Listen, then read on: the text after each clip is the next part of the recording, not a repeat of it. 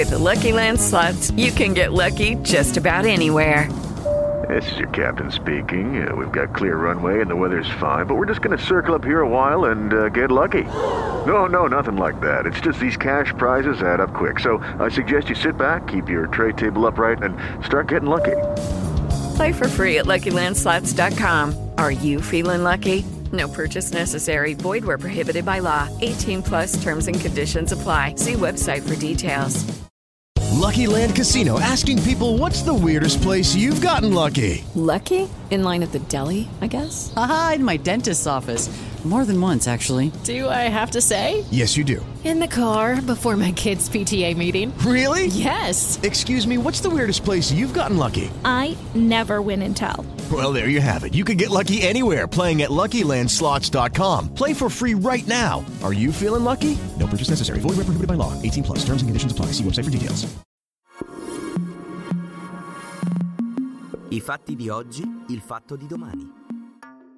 Migranti, la Francia aizza l'UE contro l'Italia, contanti, bollette, pochi soldi e trivelle, l'aiutino di Meloni. Sono Riccardo Antoniucci, questo è il fatto dell'11 novembre. Con 231 migranti a bordo, di cui 14 donne e 57 minori, la nave Ocean Viking di SOS Mediterranee verrà accolta dalla Francia nel porto militare di Tolone, venerdì alle 8 del mattino. Il governo lo ha comunicato ufficialmente dopo il rifiuto di un porto sicuro da parte dell'Italia. A farlo è stato il ministro dell'interno Gerald Darmanin, che però allo stesso tempo ha annunciato di aver sospeso l'accoglienza prevista di 3.500 rifugiati attualmente in Italia in segno di protesta con il nostro governo. Parigi ha invitato anche gli altri 13 paesi europei che partecipano al meccanismo di ricollocamento di sospendere l'accoglienza, in particolare la Germania. L'attacco al governo Meloni è frontale. Si contesta la scelta incomprensibile, dice Parigi, di non rispondere alle diverse richieste di assistenza rivolte dalla nave, nonostante si trovasse senza alcuna contestazione possibile nella zona di ricerca e soccorso italiana. Parigi dice anche che l'interruzione dei ricollocamenti è una misura eccezionale per ora, ma che ci saranno conseguenze estremamente gravi per le relazioni bilaterali ed europee. E poi annuncia una riunione con la Commissione e con Berlino per discutere l'atteggiamento italiano. Qualcosa, insomma, è evidente è andato storto nei rapporti tra Roma e Parigi in questi giorni. La versione francese della crisi diplomatica, in sintesi, è che l'Italia stia agendo da irresponsabile perché è la maggiore beneficiaria non solo dei fondi europei tipo Recovery Plan, ma anche del meccanismo dei ricollocamenti. Ha risposto nel pomeriggio il ministro dell'interno Piantedosi, che fa tutto tranne che calmare le acque. Non si capisce perché l'Italia dovrebbe accettare quello che gli altri non sono disposti ad accettare, dice. Poi cita qualche numero, su 90.000 sbarchi i ricollocamenti riguarderebbero sulla carta solo 8.000 persone e di queste sarebbero state dis- redistribuite soltanto 117, per concludere infine che l'Italia si trova ad affrontare i flussi da sola e non potrà aderire a soluzioni di un patto europeo che non sia meglio bilanciato di così. Il ministro degli esteri italiani ha pronunciato parole simili in serata. La Francia dal canto suo annuncia anche che rafforzerà i controlli alle frontiere, ossia a Ventimiglia. Sul fatto di domani capiremo qual è il vero nodo del contendere in questo scontro e passeremo al contropelo le politiche di accoglienza selettive di Parigi. Caro bollette, ma anche trivelle e tetto al contante, il decreto aiutino della destra. Meloni non ha risposto agli attacchi del governo francese e ha preferito andare ad accogliere Alessia Piperno all'aeroporto di Ciampino, dove la giovane è arrivata nel pomeriggio dopo essere stata liberata in Iran. Piperno era rinchiusa in un carcere vicino Teheran dal 28 settembre, giorno del suo compleanno, dopo un arresto per motivi non chiariti.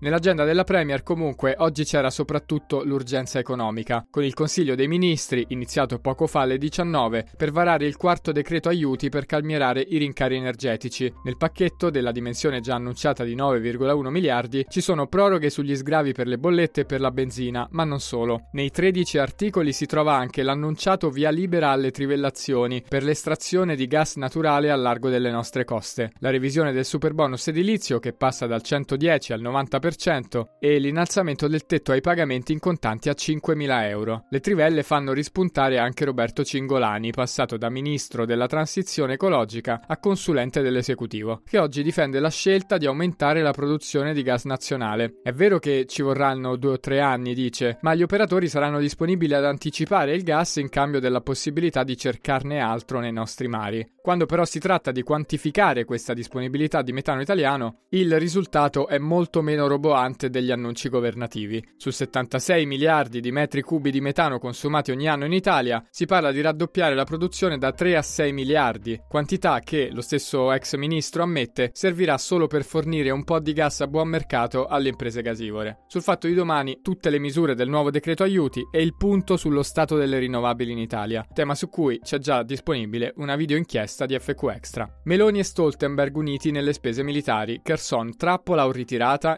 intervista al generale Bertolini. In una giornata ricca di temi, Meloni ha ricevuto stamattina a Palazzo Chigi il segretario generale della NATO Jens Stoltenberg, una chiara conferma della linea atlantista in cui Palazzo Chigi ha preso l'impegno di lavorare per rafforzare la NATO, il che significa anche un aumento della spesa militare probabilmente. In un mondo sempre più pericoloso e imprevedibile, ha detto Stoltenberg, è essenziale che tutti gli alleati continuino a investire nella difesa. E Meloni gli ha fatto eco parlando della necessità di mantenere il primato tecnologico dell'Occidente precedente. Tutte questioni che stavano molto a cuore anche all'attuale ministro della difesa Guido Crosetto per la sua precedente attività di lobbista delle industrie degli armamenti. Intanto sul fronte di guerra in Ucraina l'attenzione si sposta sulla città svuotata di Kherson. L'annuncio del ritiro russo fatto ieri dal titolare della difesa di Mosca Shoigu non convince né Kiev né i governi occidentali. L'esercito ucraino ha annunciato di aver ripreso 12 villaggi nella regione, ma procede con cautela sulla città perché fiuta la trappola. Il consigliere di Zelensky Mikhailo Podoliak, per esempio, su Twitter ha scritto che la Russia sta minando il capoluogo dell'Oblast per trasformarla in una città di morte. Di sicuro c'è che l'esercito di Mosca ha fatto saltare i tre ponti che collegavano le due sponde del fiume Dnipro, interrompendo la comunicazione tra una riva e l'altra. Sul fatto di domani capiremo qual è la strategia dei due eserciti con un'intervista al generale Bertolini. Nasce la scuola del fatto, una scuola di cittadinanza. Parole d'ordine, democrazia, competenza, disinteresse, felicità, gentilezza, pensiero critico, politica, uguaglianza, universalismo. È stata presentata stamattina a Milano la scuola di formazione del Fatto Quotidiano, un progetto rivolto ai giovani, ai docenti, ai formatori, agli operatori del terzo settore, ma anche a tutti coloro che cercano strumenti per comprendere l'Italia e il mondo. Diretta da Domenico De Masi e con la consulenza scientifica di Tommaso Montanari, la scuola partirà con i percorsi formativi nella primavera del 2023, con un corso propedeutico sul sistema sociale, per poi proseguire con i focus su giustizia ambientale, geopolitica del presente e del futuro, Costituzione, legalità e democrazia. Siamo convinti che questo progetto possa colmare un vuoto nell'offerta formativa e darà forza a tutto il nostro mondo editoriale, ha sostenuto Cinzia Monteverdi, presidente e AD della società editoriale del Fatto. I docenti saranno personalità di spicco e offriranno una formazione prevalentemente online, ma che prevede anche incontri in presenza, workshop e seminari. Le iscrizioni partiranno a dicembre. Queste sono alcune delle notizie che troverete sul fatto dell'11 novembre. La newsletter Il Fatto di Domani esce ogni sera dopo le 19 anche in audio. Tutte le nostre newsletter sono sul fattoquotidiano.it nella sezione extra.